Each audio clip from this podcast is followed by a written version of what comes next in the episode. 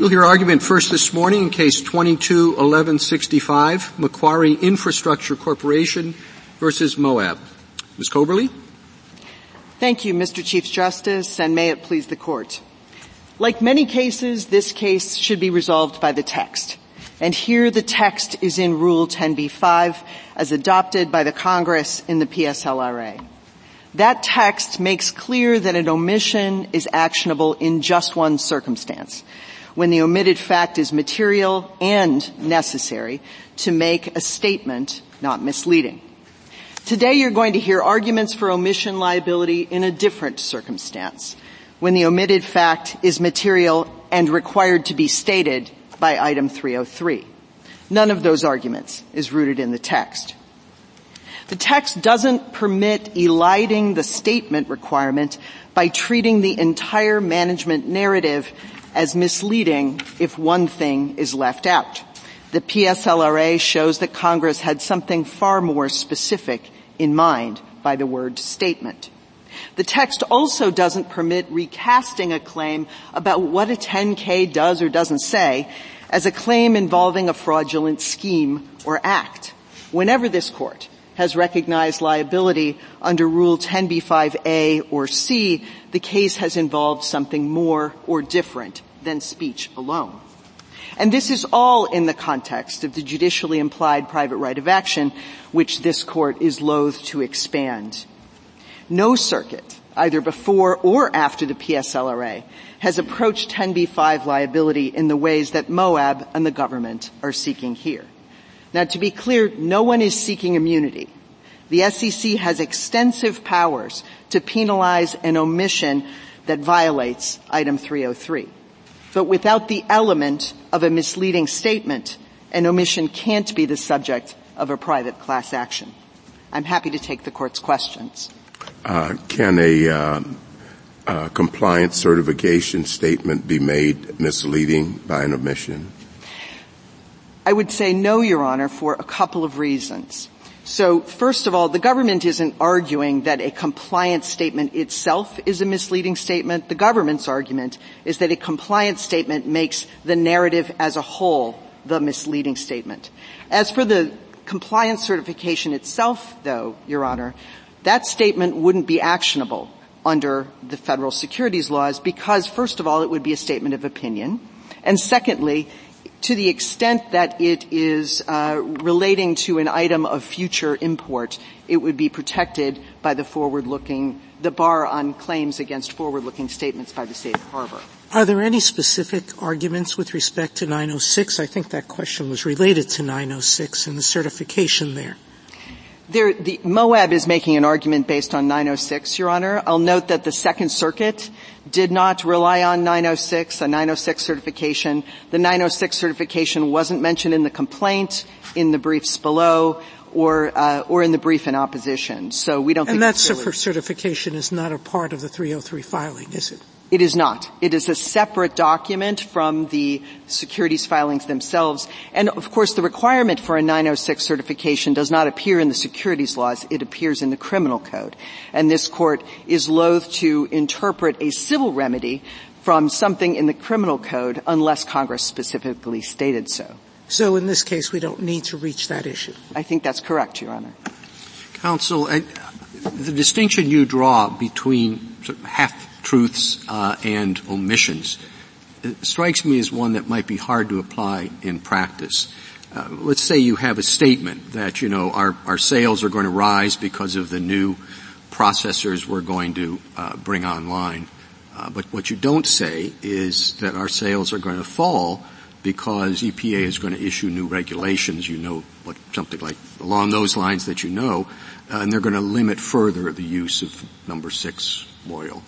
Now, is that an omission case because you know there's a difference between new processors uh, increasing sales and EPA regulation uh, lowering it, uh, or is it a half-truth uh, uh, situation because the first part says our sales will rise? Well, Your Honor, that's a kind of question that district courts answer every day in securities cases. In every instance where a plaintiff identifies a statement and identifies it as a half-truth, The court is then tasked with answering a lot of questions about that statement. Does it match the omitted fact? Is it close enough in topic given the context of the, of the, of the statements? Well, what's the answer in the hypothetical that I? I think the answer to that question, Your Honor, would be no.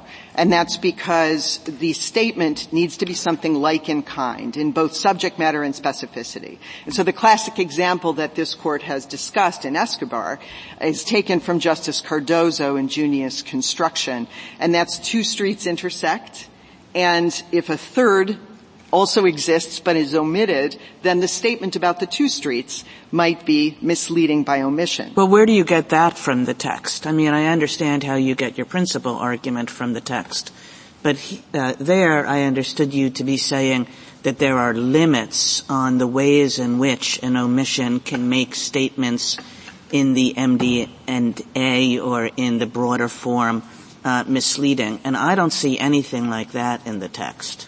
Well, what the text tells us, Your Honor, is is the the text makes it unlawful to omit to state a material fact necessary in order to st- to make the statements made in the light of the circumstances under which they were made not misleading. And courts have interpreted that text to require a similarity in like in both subject matter and specificity between the statement rendered misleading and the omitted fact. And that's how courts uh, Well, I mean, I, I, I guess this is um, along the same lines as the Chief Justice's question. If you have a set of paragraphs or a set of sentences, what have you, which paints a very rosy picture of the prospects of a company, and then it turns out that you've omitted the thing that is actually going to crater the company next month, that rosy picture seems to be rendered misleading. But I understood your um, answer to the Chief Justice to say that you did not agree with that. Am I, is that right? So I think the first question is if there is a statement that the complaint identifies. And you, when you say if there is a statement, I mean it's it's actually framed in the plural in the text. So it's statements. Is, are you saying that there has to be one discrete statement, and where where does that come from? Uh, the, if it comes from the PSLRA, Your Honor. So the PSLRA requires that each statement must be specifically identified in the complaint. So the PSLRA took that plural language, the plural language in Rule 10b-5, and it described what, what is the pleading requirement for that statement in the context of a claim based on an omission uh, that makes statements made misleading. And what it said is the complaint shall specify each statement alleged to have been misleading. So, so again, go back to my hypothetical and it's like, it's a big paragraph that just says this company has a bright future ahead of it for the following 19 reasons, and then it doesn't tell you the thing that's going to crater the company next week. How does your analysis apply to that? I think the analysis would change. The result would be the same, and let me explain why. I think in that instance, there might very well be a statement that is the, that satisfies the statement element of the omission claim, it, provided that it was identified in the complaint. But this is why the specificity is so important.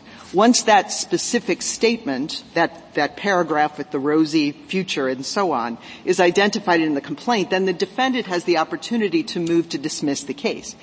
It might, for example, in that instance, invoke a, uh, invoke the safe harbor for forward-looking statements. It might also invoke uh, this court's ruling in Omnicare, which identifies statements of opinion uh, as being different from statements of fact. Now, of course, a statement of opinion can be misleading, but that requires a very special kind of omitted fact that the court was very clear about in the Omnicare decision. So the importance of the specific statement is tied in part to the PSLRA's requirements, which are very important here, especially because that's the moment when Congress finally weighed in on the judicially implied private right of action.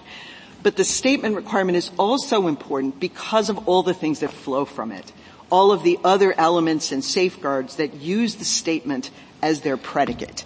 And to have, as, as the government argues, the statement be the entire narrative, which here was pages and pages and pages on many different topics with respect to multiple different subsidiaries of a holding company.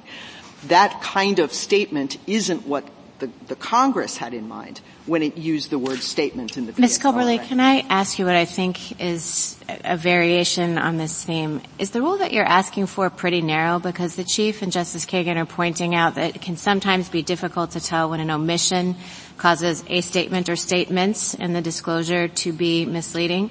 So Professor Grundfest suggests that most omission cases can pretty easily be repleted as misleading statement cases.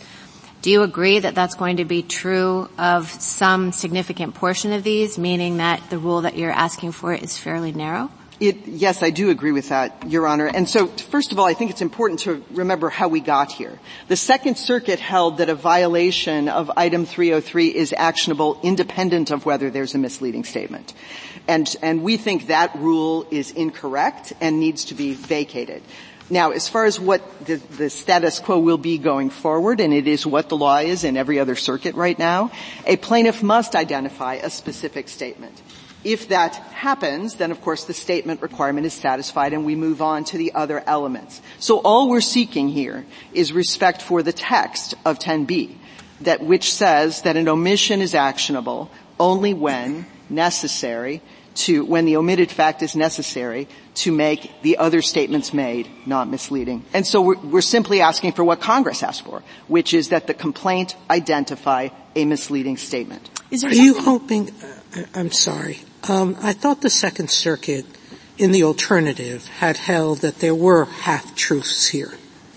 And so, um, why are we here? If you're going to lose anyway when you go down, back down. Well, respectfully, we don't think we're going to lose when we go back down. I know you won. I know you won on this issue on the district court. Indeed. So um, uh, the specific half truths that the Second Circuit identified don't have to do with the item 303 omission. So this, the paragraphs in the complaint that described the item 303 omission uh, simply referred to item 303 and did not tie that failure to comply with any specific statement. The was, two sta- was this uh, fought about below on the second in the Second Circuit? So did you make these this argument in the Second Circuit? I mean, obviously we can just if we were to rule in your favor, not to suggest we are, but just to say that. Um, we would vacate and remand and let the Second Circuit apply the correct rule, correct? Yes. But the, the two statements, there were two very specific statements that the court found had been adequately pleaded as half-truths. And both of those statements, first of all, were in oral discussions. They were not in pleadings. They were not in filings with the SEC. So item 303 didn't apply to them at all. They were statements made orally by management in conferences with investors. And the court held that both of those statements were rendered misleading by, and this is how the Moab had argued it, by the omission of specific facts relating to the base of customers. So they're very, they're statements about factually who are our customers, and the allegation was that those statements were misleading because there was information about those customers, factual information, that had been omitted. So that's the very narrow omission claim, half-truth claim, that the Second Circuit allowed to proceed. And that claim, by the way, is proceeding today in the district court. The claim that's before the court today is about, is a much broader claim. It's a claim that, that uh, the holding company should have disclosed not just the existence of IMO 2020, not the fact that it, the alleged fact that it didn't comply with item 303, but very specifically the idea, the prediction that IMO 2020 would have a very significant negative impact on the performance of one of the subsidiaries and that that impact would cause the holding company to cut its dividend, which is ultimately the news that the plaintiffs allege led to the decrease in the stock price. Thank you, Counsel. And I suppose that you can um, argue, you know, with many different parts of that argument. You, you, you're going to claim that they're wrong about the way in which uh, the omission had an impact. But I guess they're also arguing that you're seeking blanket immunity for uh, omissions in the item 303 context. Are you? We are not, Your Honor. So, you, so you, agree that item 303 omissions could uh, give rise to the kind of liability that they say no. exist here. No. And I want to draw a distinction between immunity and 10b-5. So we think that in a failure to comply with item 303 is not actionable unless it's tied to a specific misleading statement that's pleaded in the complaint, in which case the item 303 uh, requirement is not doing very much work. But can that, can that statement be of the nature that the SG points out? So you have a list uh, you know, the company does comply partially. It it talks about various trends, et cetera, but it leaves out a few that seem to be pretty consequential if investors knew about them. Is that the kind of scenario that you say could possibly give rise to uh, uh, liability here, but it just wasn't pled in this situation? Well, in, first of all, in that instance, I'm not sure item 303 is doing very much work. So we already have the classic example, again, from Justice Cardozo uh, in, in Junius construction of the two roads and the one road. So the analogy here would be if the complaint had identified a specific statement of certain forward-looking trends that were going to have an impact and it left out this forward-looking trend that was going to have an impact, the plaintiff might be able to plead the statement requirement by identifying that specific statement. Now, that didn't happen here, but uh, but that was a, that would be a, a, pleading that might satisfy. On the, on the immunity um, word, uh, I thought your response would be that the SEC has authority to enforce omissions in 303. That is my response. Um, with respect to the question about immunity for 10b liability, we're even there. We're not seeking immunity exactly. We're simply saying that you have to identify a misleading statement, and it has to be something that's like in kind. But Your Honor is quite right that the SEC has ample authority to to uh, pursue and penalize failures to violate or failures to comply right but just to just to be clear i guess i'm i'm just trying to understand are you making the argument that there's something about the nature of an item 303 disclosure that it can't give rise to liability or there are circumstances that you can envision like the one perhaps you identified where it might but they didn't allege that in this case we are not asking this court to make a ruling based on the nature of item 303 representations. Uh, what we're asking the court to do is respect the text of Rule 10b-5b. If a uh, if a plaintiff identifies a specific misleading statement in a an item 303 disclosure that happens to be in an item 303 disclosure, which means, by the way, it happens to be anywhere in the MD&A of the public filing, then the plaintiff could plead that specific statement as a misleading statement for purposes of. But just to make sure I. I was just going to say, I thought you argued that uh, the private uh, actions could not be brought under Section 303 alone even though the commission might be able to take actions. We do argue that, Your Honor, but, but the, the problem here is to, to identify, what the Second Circuit held was that a violation of item 303 standing alone is actionable under Rule 10b-5b whether or not there was a misleading statement. And so w- what we're asking for is for the court to require the misleading statement. The statement has to be identified and it has to be something specific to comply with the PSLRA pleading requirements.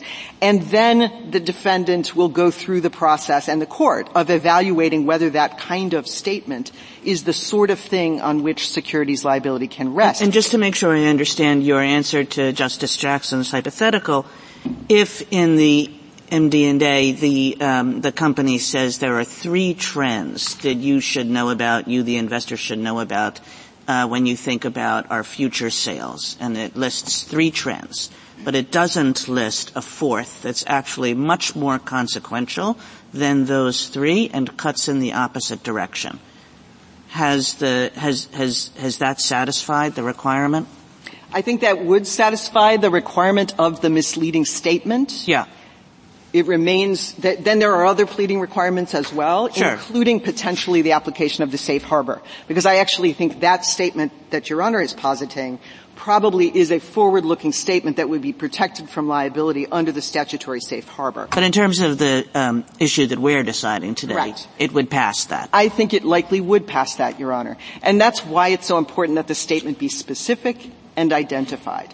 Um, there's actually the, the, the safe harbor provision itself contains an important textual clue as well. It discusses statements as being something contained in the filings, contained in, in fact, specifically contained in the management's discussion and analysis, which of course is a lengthy narrative.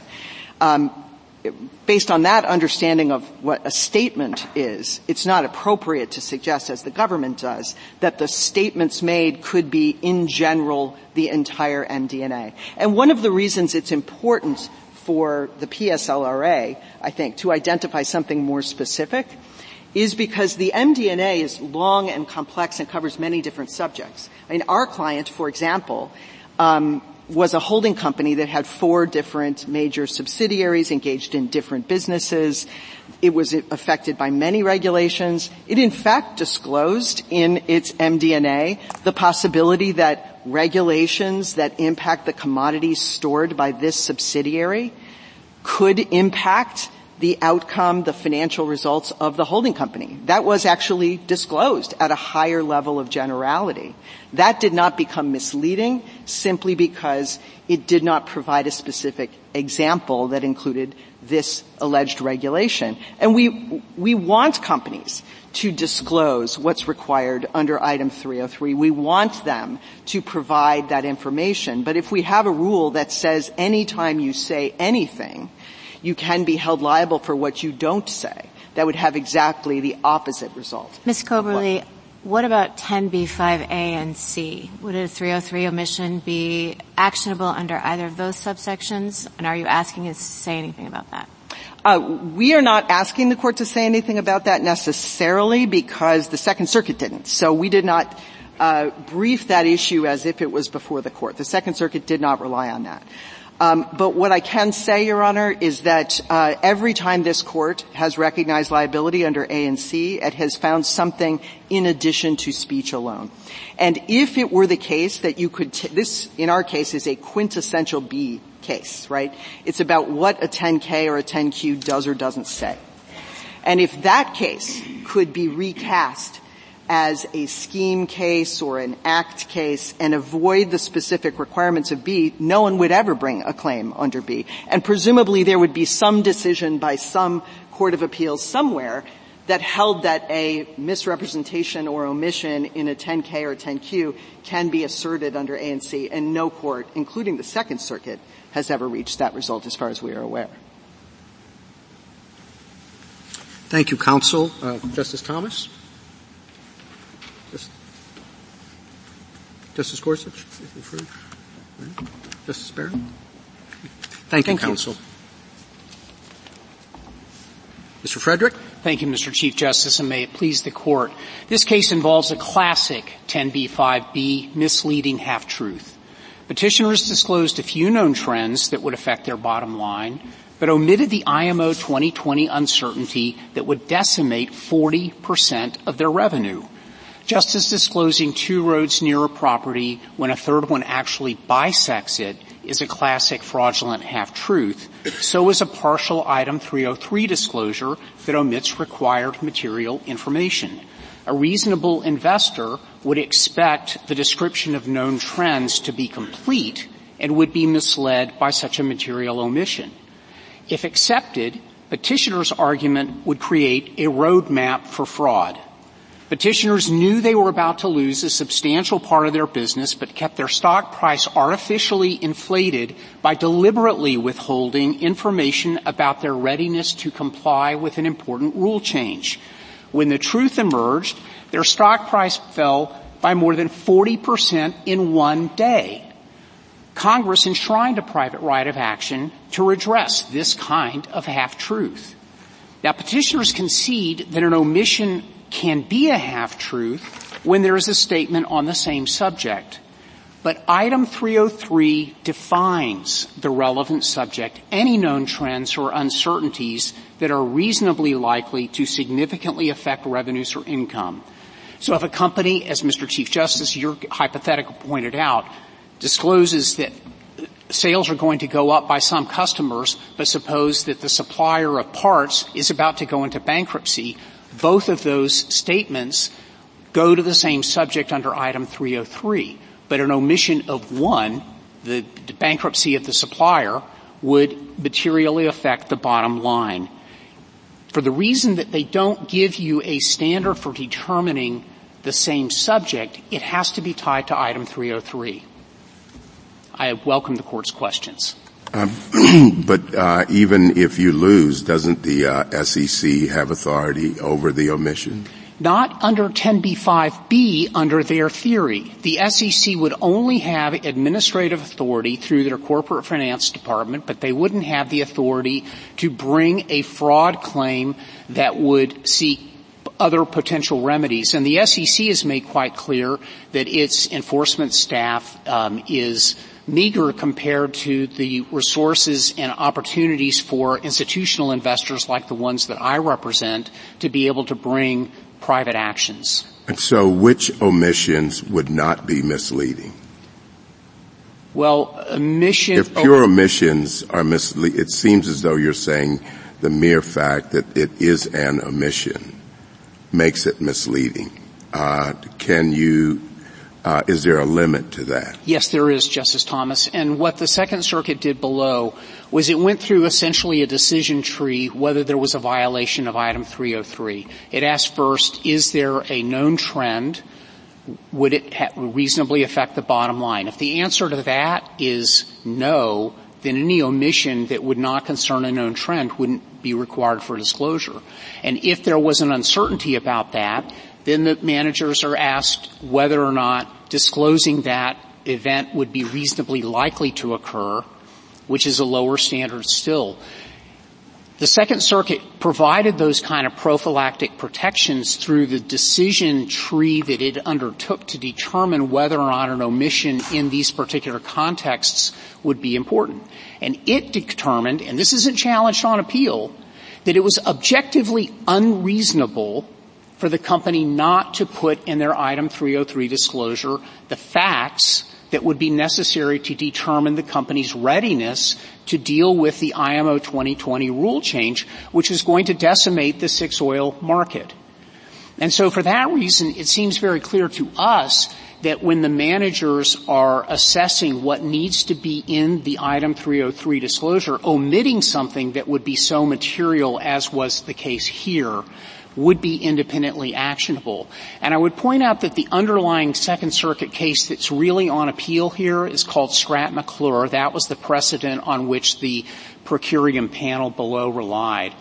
Stratte-McClure said that omissions that were of such materiality would lead the financial statements to be misleading. We think what it meant by that was the MD&A part. And the comment is made that, well, the MD&A is many pages. Well, the statement in a Supreme Court brief can be many, many pages. And so the fact that we're not talking about one sentence, but we're talking about a statement is relevant for determining what material information reasonable investors would want to have. Can I just Counsel, go ahead. You, you began by saying this was a classic half-truth. Yes. Are, are you, is, the way the, the dispute was presented, at least in some parts, is a distinction between half-truths and, and pure omissions. Are you giving up on that uh, uh, distinction, or you don't buy? I mean, you, you, do not buy that distinction at all. I think what they define pure omission to be is a violation of a disclosure rule. And if you look at a disclosure violation, you have to look at what was disclosed compared to what wasn't disclosed. And that's the classic half-truth that your very first hypothetical, Mr. Chief Justice, brought to light. And we think here, where the company is talking about some of the material trends that would affect their bottom line, but not the trend that's going to affect nearly half of their business, is clearly a material trend and a material omission that renders the statements that they've made elsewhere in the item 303 disclosure to be misleading. And you would have to identify those specific statements? Well, there are two answers, Justice Barrett, and I want to be clear for the record what our position is. We agree with the SG that the categorical matter, the statement is the MD&A. So that is an adequate statement if referenced in the complaint, which we have on paragraphs 277 and 278 of our complaint. If, however, the court were to conclude that more particularized statements within the MD&A needed to be identified. We've also done that in the complaint in the preceding six or seven paragraphs. And so whichever way the court rules, if it accepts the Solicitor General's more categorical approach or if it takes the more nuanced approach that we have also offered as an alternative, we think that you get to the same place. But if I understand you correctly, Mr. Frederick, and this is really just repeating the Chief Justice's question, you have put off the table, you're not defending the Second Circuit's position, which is that there's no statement, however capaciously or narrowly defined, there's no statement that needs to um, be alleged becomes misleading because of the omission. That's not correct, Justice Kagan. What the Stratte-McClure court said and held was that the omissions rendered the financial statement misleading. And so the Second Circuit has viewed the categorical position that the government does as the correct ruling on the statement. Well, let, us just imagine that the Second Circuit said something else, which is that any omission counts without having to show that it rendered any other statement omitted, uh, uh, misleading. You would reject that. I, I don't think that anybody, that any court has ever held that. I, we're not arguing that. The Second Circuit didn't hold that. It would be purely hypothetical. So what everybody is arguing about is just sort of how narrow or how capacious um, we should understand the requirement that there needs to be another statement that's rendered misleading. I think that's basically right in terms of framing the battlefield here, Justice Kagan. And that's why the subject is what is so important. They're willing to concede that there can be half-truths when there are omissions on the same subject, but they never really make clear what is the subject in the context of a public filing by a public company to a public agency charged with administering particular rules designed to protect can, investors. Can we just say that a, an omission alone uh, is not good enough? You have to identify a statement as well and send it back? I don't think that's going to help anyone, Justice Kavanaugh, frankly, for this reason. Uh, help us, but. I, and I appreciate my role is to help you, Justice Kavanaugh, but in the furtherance of helping the bar, let me urge you to say that the omission has to be tied to the particular statements at issue, which are here the MD&A, the management discussion. That has to be the subject in which you evaluate omissions and statements. It's the only administrable rule where you look at what is required under the item 303 rule and you determine whether the company complied with say it. Say the MD&A as a whole is misleading, uh, really kind of waters down the, the statement requirement. At least that's the argument on the other side. It is, and that's why we made the backup argument that if charged with looking at particular statements in the MD&A, we pleaded that, we can do that, we can establish that. But I think Justice Kavanaugh, what's important is that when there are material omissions of the type and sky, size and scope here, it's really important to have a tool to be able to say, we're not going to fly spec every sentence in the placement of every comma. This company didn't disclose what was going to happen to 40% of their business. Well, Mr. Frederick, if, um, if there's such agreement that a statement's required, and in fact you, you seem to be okay with your, your friend Ms. Coberly's suggestion that it has to be a specific statement in a specific context, why not send it back for analysis under that standard? Certainly a, a remand is going to happen anyway because of the existence would, of the would that, would that help the bar? I don't know that, well, what I would like to urge the court is that when a, an omission is evaluated in the context of a misleading statement, the test for determining it in an item 303 context is, is it the subject covered by the item 303 requirement? I understand that's your first argument, but you seem to be content no. with a more specific level of analysis too, and your friend on the other side suggests that that might even be required by the PSLRA. Well, and if you're content with it and she's content with it and you say it would be helpful for us to go beyond talking about omissions, why shouldn't we go ahead and do that? Because I think the government's position is the more categorical one, which we defend as well, and we believe that is correct for multiple reasons. The PSLRA doesn't uh, require individual sentences. It requires statements. Statements. But, but if lower courts have uniformly, Ms. Coberly suggests, understood it at a lower level of specificity than, than, than that, why, why shouldn't, if you're asking for help for the bar, why wouldn't it be helpful for the bar to affirm what lower courts have done? well, respect? I think she's misstated the law. The Second Circuit is the financial statement and the MD&A is the important narrative discussion in the financial statement. So to the extent that she's talking about other courts, the only other court that's addressed the question presented directly is the Ninth Circuit, which has held categorically that no Item 303 violation can give rise to a 10b5. No, but we're talking about 10b5 generally. We're now moving past the, the 303 issue, as I understand it and talking about what it takes to plead a 10b5b case generally. Well, and as, as Ms. Coberly suggests, at least, and uh, what I've read seems to comport with it, that the level of specificity is lower than than than just saying go look at a long document like a legal brief.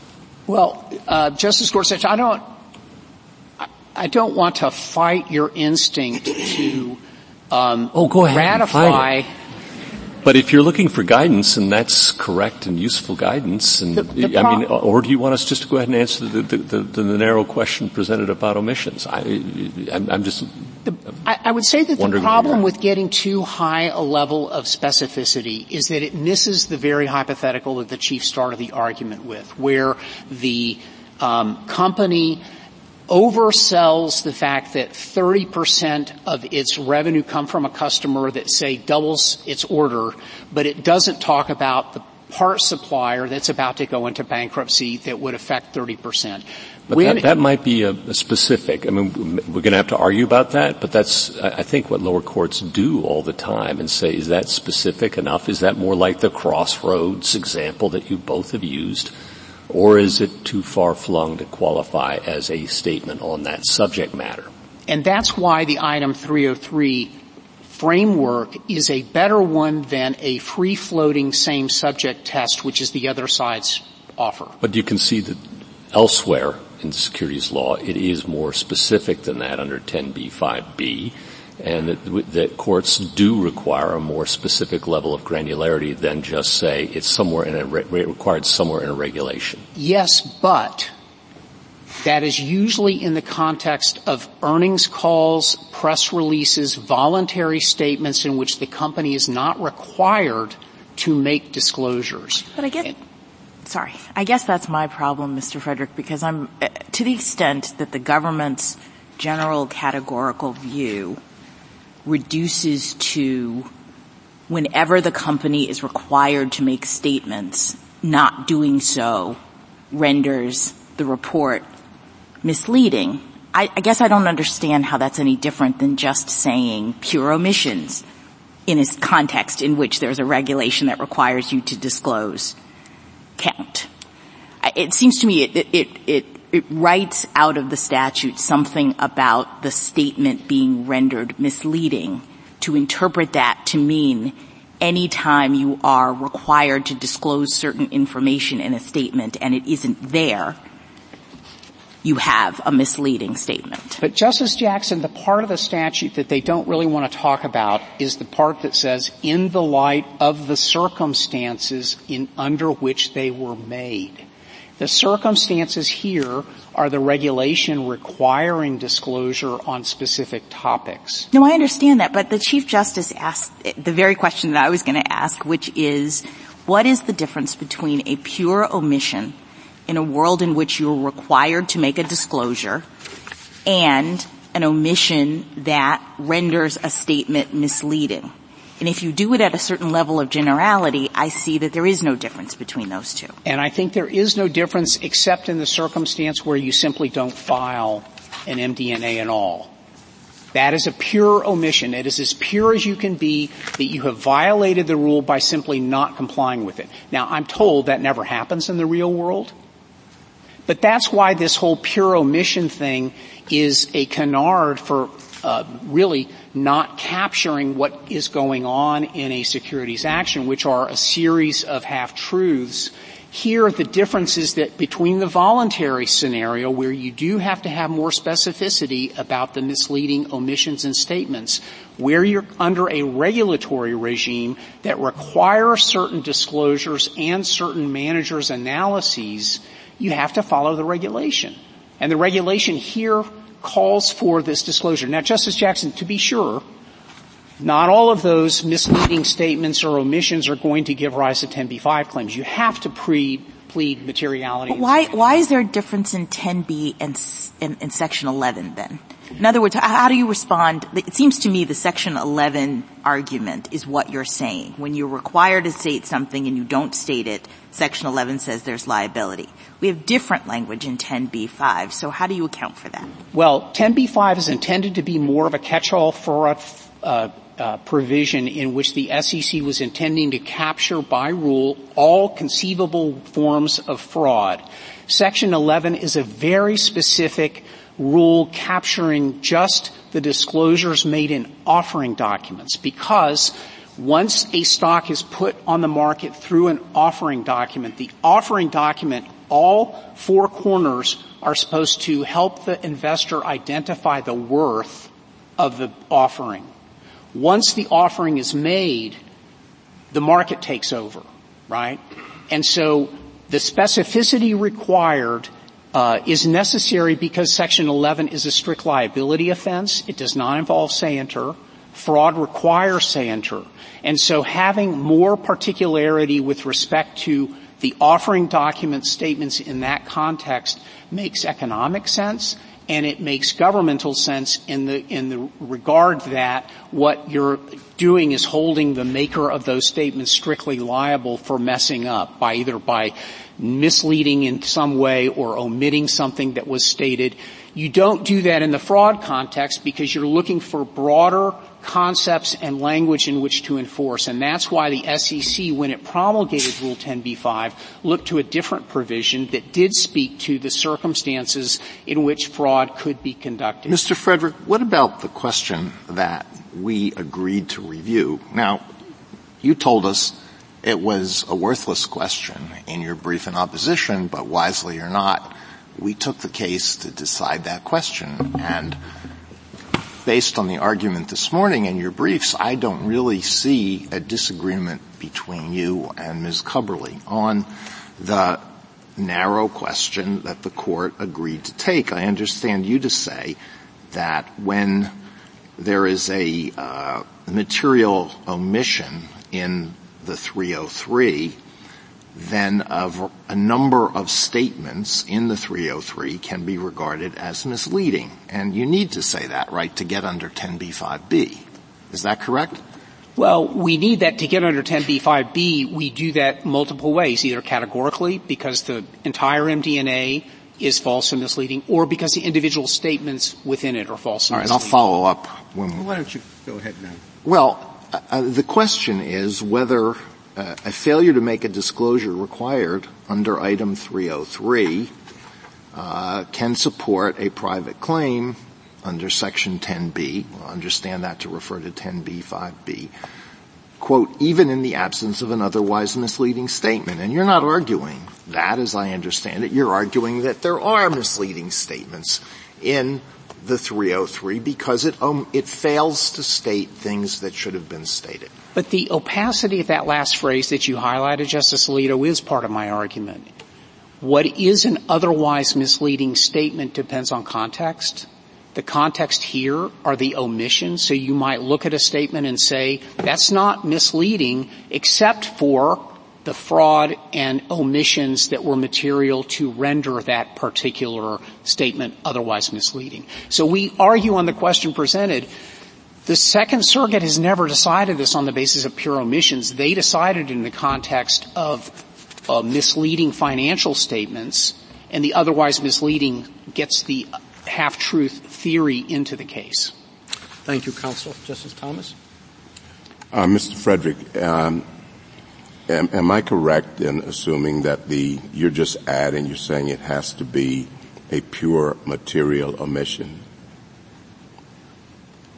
What I'm saying is that it seems to me as the only adjective you're adding is material. Material is necessary to make a 10b5 claim, Yeah. Justice Thomas. And so there also has to be scienter. So it has to be a pure material omission with scienter that also causes the other elements in order to give rise to a 10b5 claim. We, we acknowledge Yeah. that, that. Anything further? Gorsuch. Justice Jackson? Thank you, counsel. Mr. McDowell? Thank you, Mr. Chief Justice, and may it please the court. Um, I want to just pick up on this idea that the petitioners are asking for a tight factual connection between the statement and, and the um, omission, but that ignores the context in which an MD&A is, is made. The context is item 303. Item 303 requires companies to disclose all information in a particular category.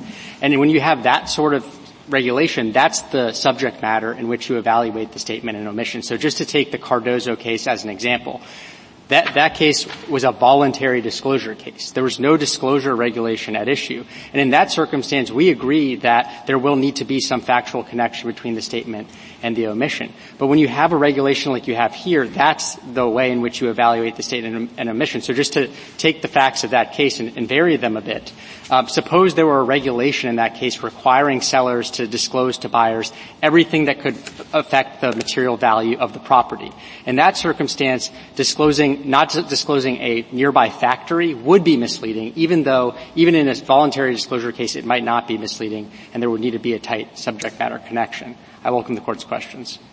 But aren't you too saying that as long as it's material, uh, the omission is material, that it um, uh, satisfied 10b-5b? No, Your Honor. We're saying that it has, there has to be an item, three, item 303 violation. It has to be material under this court's decision in BASIC, which is a different materiality standard than item 303 itself. And then there has to be scienter as well. So there are multiple different elements beyond just materiality. What I'm trying to get at is I'm trying to understand what the, what's the difference between uh, what you're saying and what petitioner is saying. Petitioner seemed to suggest that an additional statement is required. You're saying, uh, at least from what I'm hearing, that it has to be material. And I take it as a granted scienter, okay? But I don't see that that adds anything more other than it's, it's a pure omission that is material. No, Your Honor, because we're saying that the statement here is the MD&A's narrative discussion and analysis as a whole. And when you have an omission that satisfies the item 303 standard, that renders that entire narrative misleading. But I don't see how you could have an omission if you don't have the initial 303 statement. You do have the initial 303 statement. That's the MD&A. The MD&A is the statement in response. I, I understand that, but I anyway, I understand what you're saying. I, I don't know how you could even have the initial ab initio if you don't have the 303 statement, and it is from that statement that we're talking about the omission. The omission beyond, nothing beyond that, a material omission from the 303 statement. Your Honor, that, our position is that if you have a material omission from the 303 statement, that would be, that would give, that could give rise to liability. Yeah. And the reason for that is because reasonable investors will expect the MD&A to disclose all known trends or uncertainties. So when you omit one, then you're violating those reasonable investor expectations. Now there's been some discussion about the specificity of the statement, uh, required here. But as my colleague suggested, the ordinary meaning of statement includes a narrative discussion and analysis. How can, like, how can the MD&A as a whole be misleading, but not any single statement within it? Your Honor, the MD&A as a whole is misleading because reasonable inve- investors will assume that it is complete in light of item 303. There may also be individual statements that are specifically misleading, as my colleague suggested, but our position is the categorical one that the entire MD&A is the statement, and that's what's been rendered misleading by the omission. And won't that always mean then that an omission, uh, item 303 omission qualifies?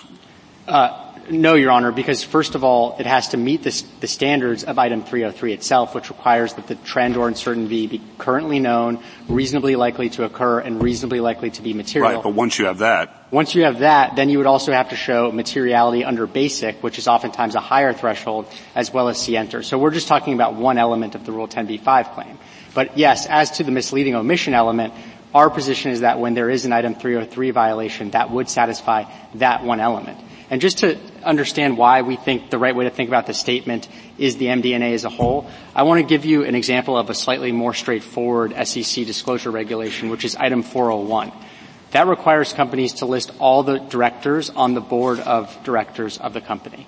If a company omits one of those directors from the disclosure, that omission doesn't render misleading the identification of any other individual director, but it does render misleading the company's larger statement that this is our full board of directors. The same analysis applies here. Item 303 requires companies to disclose all material known trends or uncertainties. So if you omit one, that doesn't render it, the identification of any other one misleading, but it does render misleading the holistic statement that these are all the known trends or uncertainties affecting the company's I financial can see that, and I, I think Ms. Coberly agreed, but I guess I'm trying to figure out the difference between the language of 10b-5 with respect to this issue and Section 11.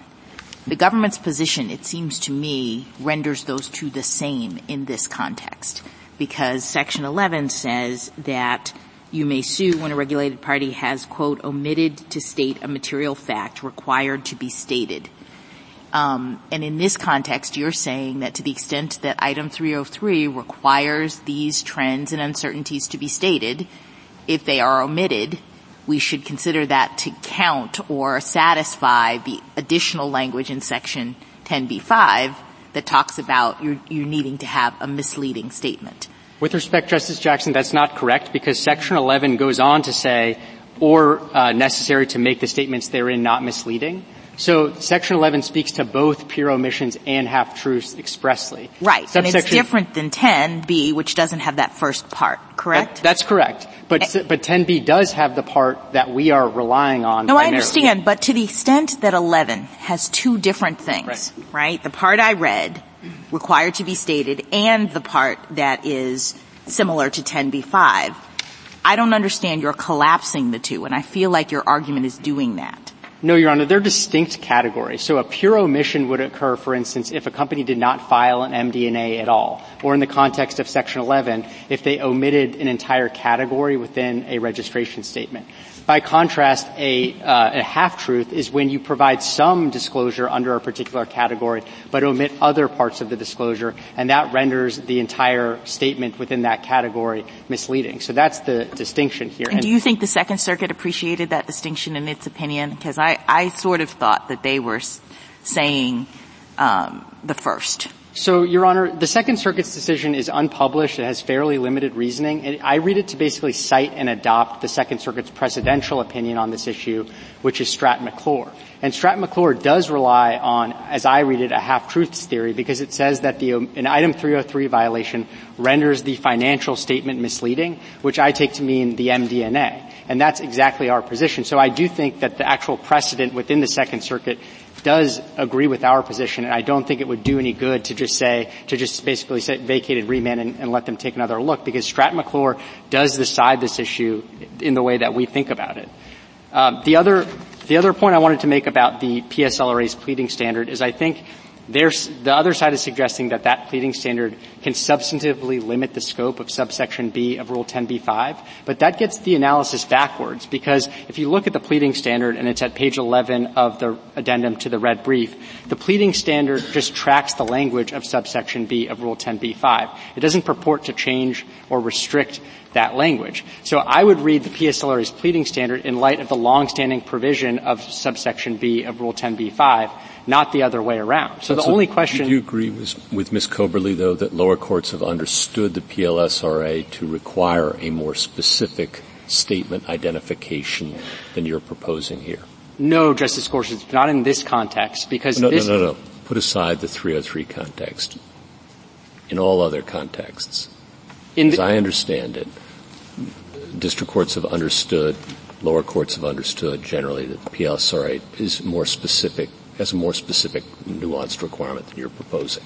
In, in the context of voluntary disclosures, yes, and that's, no, I understand the, that that's dis- what I started with. I understand that right. distinction, but you agree that outside this context, that's the standard. Right, but yes, I agree and, with and that. And the government doesn't object to that standard in all in other contexts. In the voluntary disclosure context, we do not. But that's that distinction is critical because when you have a regular, I, I, I yeah. do understand that. I just want to clarify. Thank you. Yes. So, and that dis- that distinction is critical because when you have a regulation like this calling for all information in a particular category, the omission of information in that category will necessarily be misleading. And just to take a step back and put the MD&A in context, it's part of a Form 10K, and a Form 10K document really is like a question and answer document with discrete categories. And as with any Q&A document, you can only understand an answer in light of the question being asked. So just to take it into a different context, suppose a company CEO were on a phone call with an investor, and the investor says, what are all the big trends coming up for the next year?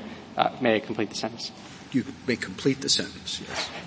um, the, the investor asks, what are all the big trends coming up for the next year? If the, if the, uh, CEO responded by listing five positive trends but omitting a negative trend, I think we would all understand that to be misleading in the context of the question. Thank you, counsel. Um, sort of looking at things from the 30,000 foot level, I, I thought we had, if you haven't said it categorically and expressly, indicated that we don't want to get any further into the business of implying private rights of action.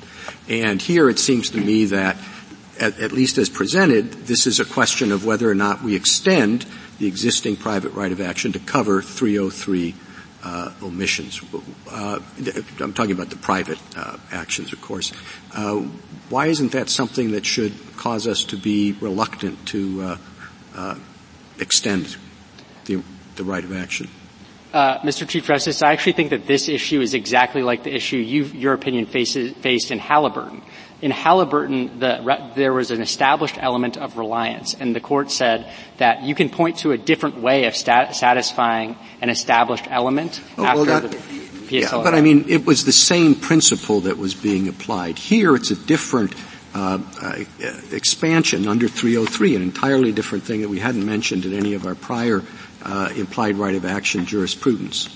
With respect, substantive addition rather than uh, applying the same rule in a different context. So I would make two points about that, Mr. Chief Justice. First, we are not relying on a new theory. We're relying on the half-truth theory, which has existed since 1942 when the SEC passed uh, Rule 10b-5. We're just saying that this fits within the half-truth theory, just like in, just like you said in Halliburton, the basic presumption of reliance fits within the long-settled element of reliance. The other thing I would say about this is, I think petitioners are over-reading this court's decisions in Stoneridge and Janus. We read those decisions to reject attempts to expand the class of defendants who can be liable under Rule 10b-5 after the PSLRA. We don't read them to say that you can't simply plead an, an old type of securities claim in a slightly new way.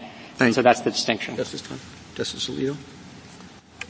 well, let me ask you the same question I asked. Uh, um, I asked Mr. Frederick. What's your answer to the question on which we granted review? You changed the question. What's the question? What's the answer to the question we agreed to review? The answer is that an item 303 violation can form the basis for a Rule 10b-5 claim. And uh, Ms. Coberly, I don't take to Well, that wasn't that. the question we granted review on, even in the absence of an otherwise misleading statement. Right, and I read otherwise misleading to be misleading in its in its own on its by its own terms. We are saying that it doesn't have to be misleading on its own terms, but when you put it in the context of item 303 disclosures, that's what makes it misleading. Well, uh, don't you have to identify uh, a statement or uh, a number of statements, even if it's every single statement in the 303 that is otherwise misleading to bring, to bring it within 10b5b? You do have to identify a statement, and we would say that the MD&A's narrative is the relevant statement, and there's nothing atypical about reading statements Fine, that then there's an otherwise misleading statement, which is part of the question. Well, with respect, Justice Alito, I don't think it gets you very far to answer the question that way because as I mentioned earlier, the Second Circuit has already adopted our position on, on the half-truth. Yeah, well, do you think the requirement to, uh, to uh, identify the question presented means, particularly with respect to an amicus, the question that you would like us to address to provide guidance to the bar? Or to advance your interests? Do you think that's what the requirement is? No, Your Honor, we answered the question presented by saying an item 303 violation can give rise to a Rule 10b-5 claim, and we presented two alternative theories for that. One is the half-truth theory under subsection B, and one is the omission theory under subsections A and C. Justice Sotomayor? Justice Kavanaugh? Quick question. The Commission enforces item 303, correct? That's right. And Mr. Frederick referred to that as meager. Uh, do you have a response to that? So I think I, so I, I, do have a response to that. I do think that the SEC's uh, resources in this area are are limited. This court has repeatedly said that private litigation under Rule 10b-5 is an essential supplement to SEC enforcement actions, and that applies with full force here. The SEC has a few hundred employees that are tasked with re- re- uh, reviewing tens of thousands of forms from registered companies each year. And it's simply not realistic to think that those employees will be able to uh, routinely detect, investigate, and penalize the many disclosure violations that are taking place. Wouldn't someone provide information to the SEC staff when they think something was amiss? I, I, don't know that they would. I mean, I think that's that, that's a bit speculative to, to think that, but I, it may, it, perhaps in some cases. But I would say also that the difference here is between enforcing it pursuant to Section 13 as opposed to Rule 10b-5, and there are greater penalties that the SEC can seek when they go under Rule 10b-5, and when there is an intentionally deceptive disclosure violation. I think it makes good sense to allow the SEC to pursue those additional penalties. Thank you, Justice Barrett, Justice Jackson. Thank you, counsel. Rebuttal.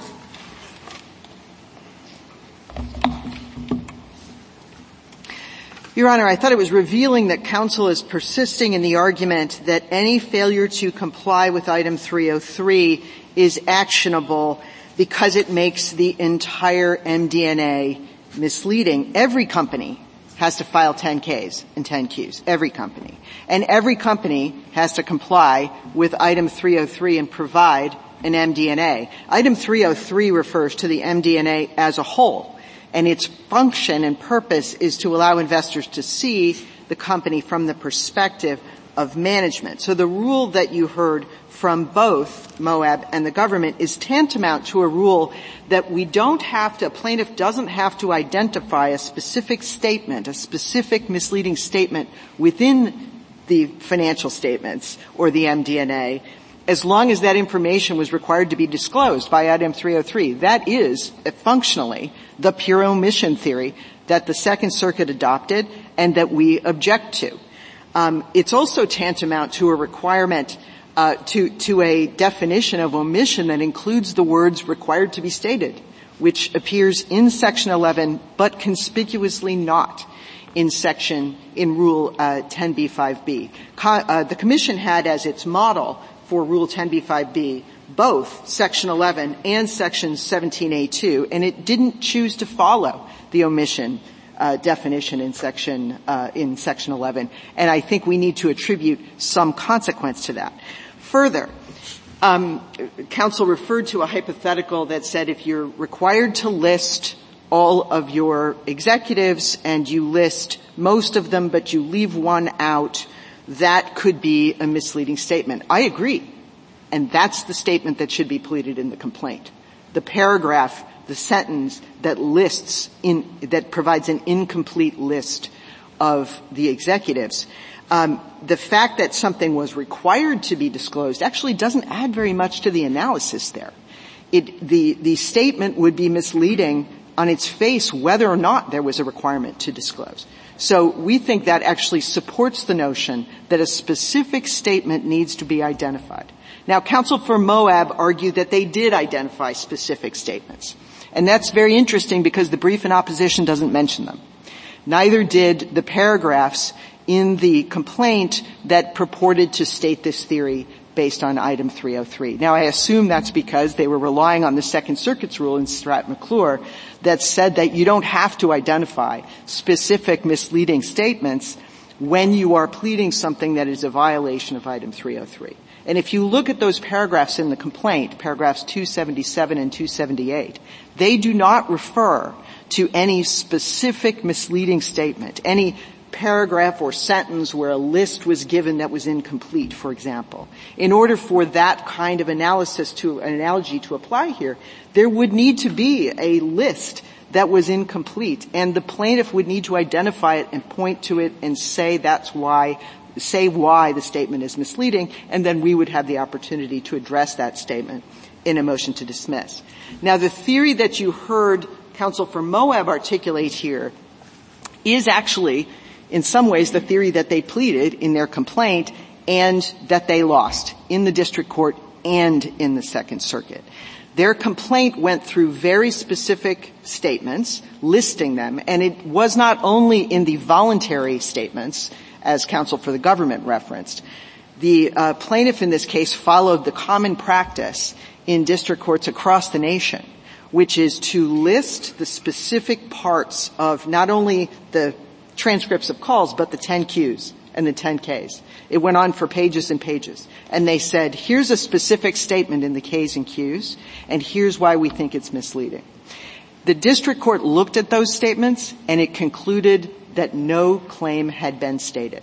And that's because many of the statements were forward-looking, some of them were statements of opinion, others in context were not misleading by omission. The district court dismissed the case based on those specific statements. The Second Circuit did not revive it, with the exception of the two specific statements that Justice Sotomayor pointed out, which the court found to be pleaded allegedly misleading because of a very specific factual omission about the content of the base of customers. So that claim is proceeding. The claim the, the uh, Second Circuit allowed to proceed is a far broader claim that allows a, a, a case to proceed based simply on the notion that there's an omission of something required by item 303, and we think the court needs to vacate. Thank you, counsel. Thank you. The case is submitted.